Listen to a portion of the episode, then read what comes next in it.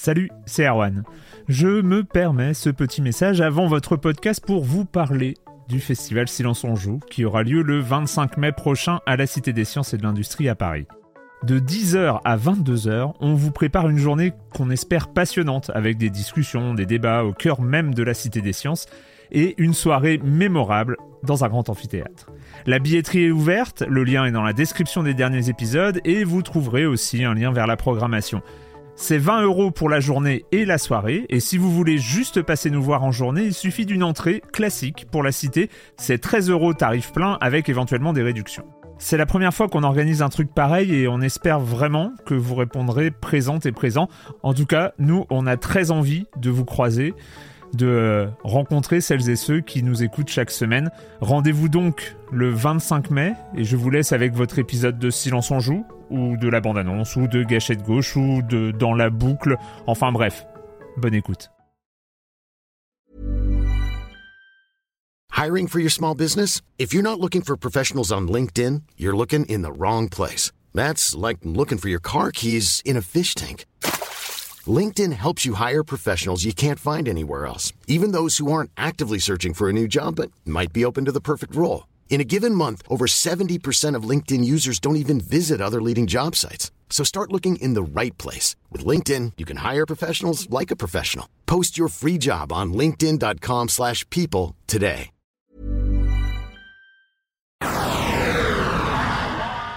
Yoma Wari, semaine prochaine, pas le choix. Ah mais oui, du coup on l'a attrapé complètement, ouais.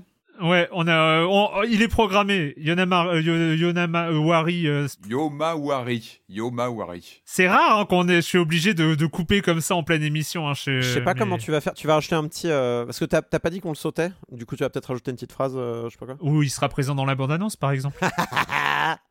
Il est intelligent Oh là là Il utilise à 100% les possibilités de, de son média. Mais quel, quel homme mais oui, mais oui. Du coup ça fait 5 jeux hein, la semaine prochaine. hein. Ça fait 5 jeux la semaine. Quoi? Ah, putain. non, mais le On mois de décaler, novembre. euh, décaler. Ah non, mais 5 jeux, c'est pas possible. Ah, puis il y en a d'autres dans Hypai. Euh, On en reparlera, mais il y a, il y a d'autres choses. Ouais, il y en hein, a d'autres 4, choses. si t'en rajoutes un, je crois que ça fait 5. Je suis pas bon en maths, mais là... je- On a une extension, donc on va se dire que ça va être court parce que c'est un Resident Evil, donc euh, on Oui, sait qu'on compte fait rapide. Ouais, ça mais il y a des court, trucs à dire, Ouais, il y a ouais, des trucs intéressants à dire. hein. Donc, euh, oui, oui, oui, non, mais je sais, Patrick. voilà, voilà. Bon, et tu m'en veux pas, hein non, mais on bien reste, sûr. mais on non, reste je amis. J'aurai une demi-heure la semaine prochaine, donc c'est très bien. Allez, c'est parfait. Callisto Protocol, je l'avais oublié.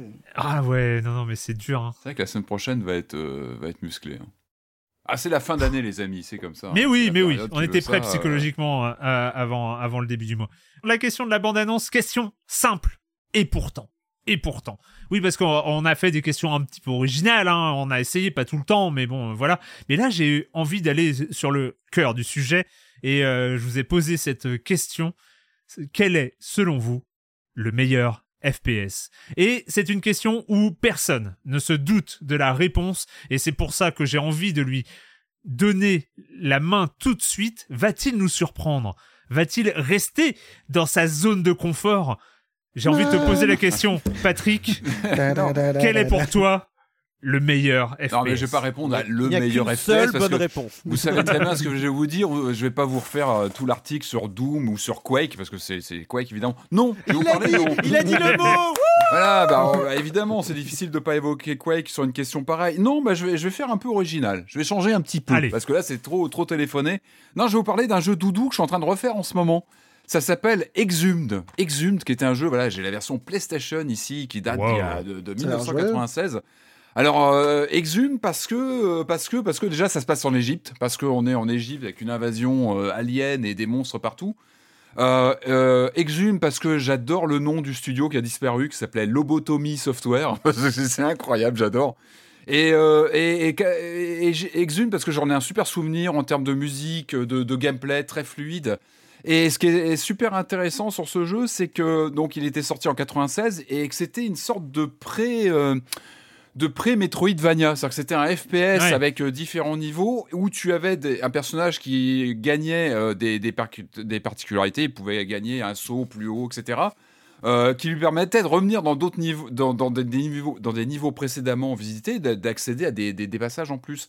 Donc il est quand même sorti, si je dis pas de bêtises, quelques mois avant Symphony of the Night. Donc ça, c'est une sorte de voilà de prototype comme ça de jeu en, en mode Metroidvania et euh, qui, reste très très agréable à jouer. Alors pourquoi j'en parle aujourd'hui? Parce que j'ai un peu replongé dedans.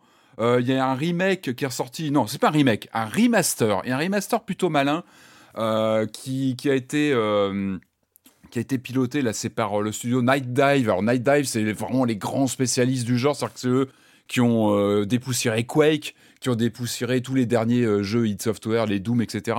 Donc ils savent très bien faire du remaster très propre et plutôt fin, c'est-à-dire que euh, on chamboule pas le, matériau originel, par contre on le nettoie, on le polish. Et là, ce qui est vraiment intéressant, c'est un objet en termes de remaster euh, euh, assez particulier, parce qu'en fait, ils ont fait, ils ont pris dans le shaker, ils ont pris la version euh, Sega Saturn qui était très particulière avec des effets de lumière, etc. Ils ont mélangé avec la version PSX PlayStation d'origine. Je crois même qu'il y a du PC. Et ils ont pris le meilleur de tout pour faire, voilà, pour nous donner une version qui est finalement aujourd'hui qui est- qui est très proche du souvenir qu'on en a. Par contre, qui Ouais. intègre différentes composantes comme ça de, de différents portages. Euh, et ça fonctionne très bien. Et c'est un vrai plaisir à rejouer. J'adore ce titre. Avec des particularités là sur cette ressortie, donc on a les musiques d'origine qui sont char- enfin, que j'adore vraiment, j'ai des souvenirs de ce jeu.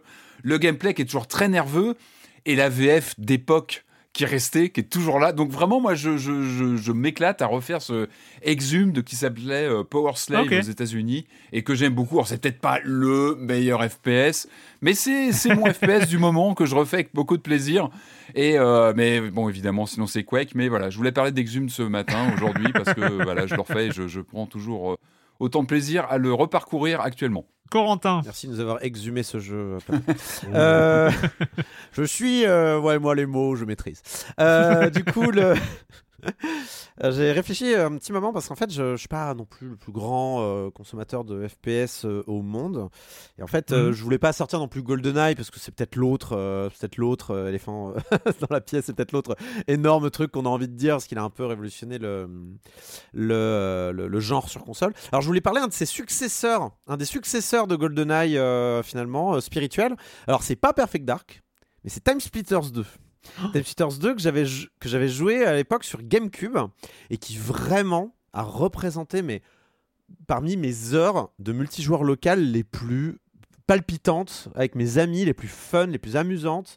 euh, de, de ma, de ma vie de, jeune joueur quoi vraiment euh, les, week-ends ou les, euh, les, les, journées après collège où on rentrait à la maison pour jouer à Time Splitters 2 et se mettre ce- voilà pour, pour se mettre des roustes à ce jeu qui vraiment était euh, excellemment euh, bien fait euh, dans tout ce qu'il avait à proposer au-delà de son mode histoire. Déjà, son mode histoire était chouette. C'était euh, une Ouais. histoire un peu euh, cartoonesque de euh, voyageurs dans le temps euh, qui allait dans différentes époques pour, euh, euh, pour empêcher une invasion extraterrestre temporelle, je crois. Je me rappelle plus très bien de- du, du contexte. Mais du coup, on se retrouvait à la fois dans le futur, à la fois euh, dans le passé. On était dans, il y, a une- il y avait une section à Notre-Dame, je me rappelle. Il y avait une section euh, dans le Far West. Il y avait une section, euh, euh, j'ai un peu oublié, euh, euh, dans le Chicago aussi, dans un espèce de Chicago de, de, de- de la prohibition, ce genre de choses. Et, euh, et du coup, c'était très varié, très cartoon, très coloré, très chouette. Ça se prenait pas du tout au sérieux. Mais en même temps, tu sentais qu'il y avait l'ADN GoldenEye euh, qui était Ouais. très très très Le présent. gameplay est évident. ouais. Mm. Le gameplay, c'était du GoldenEye, mais euh, dans le texte, mais vraiment très fort. Et euh, tu avais le même système de santé avec ces barres là, très caractéristiques sur le côté de l'écran.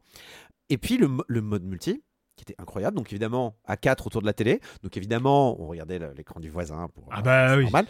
La base. Hein. Euh, et, euh, et surtout, mais quelle richesse Il y avait un éditeur de niveau pour un jeu euh, GameCube, PlayStation 2, Xbox, là Un éditeur de niveau, quoi. C'était incroyable. T'avais 15 euh, Mm. modes différents. Il y avait un mode qui était trop marrant où t'avais les- un ennemi qui prenait feu.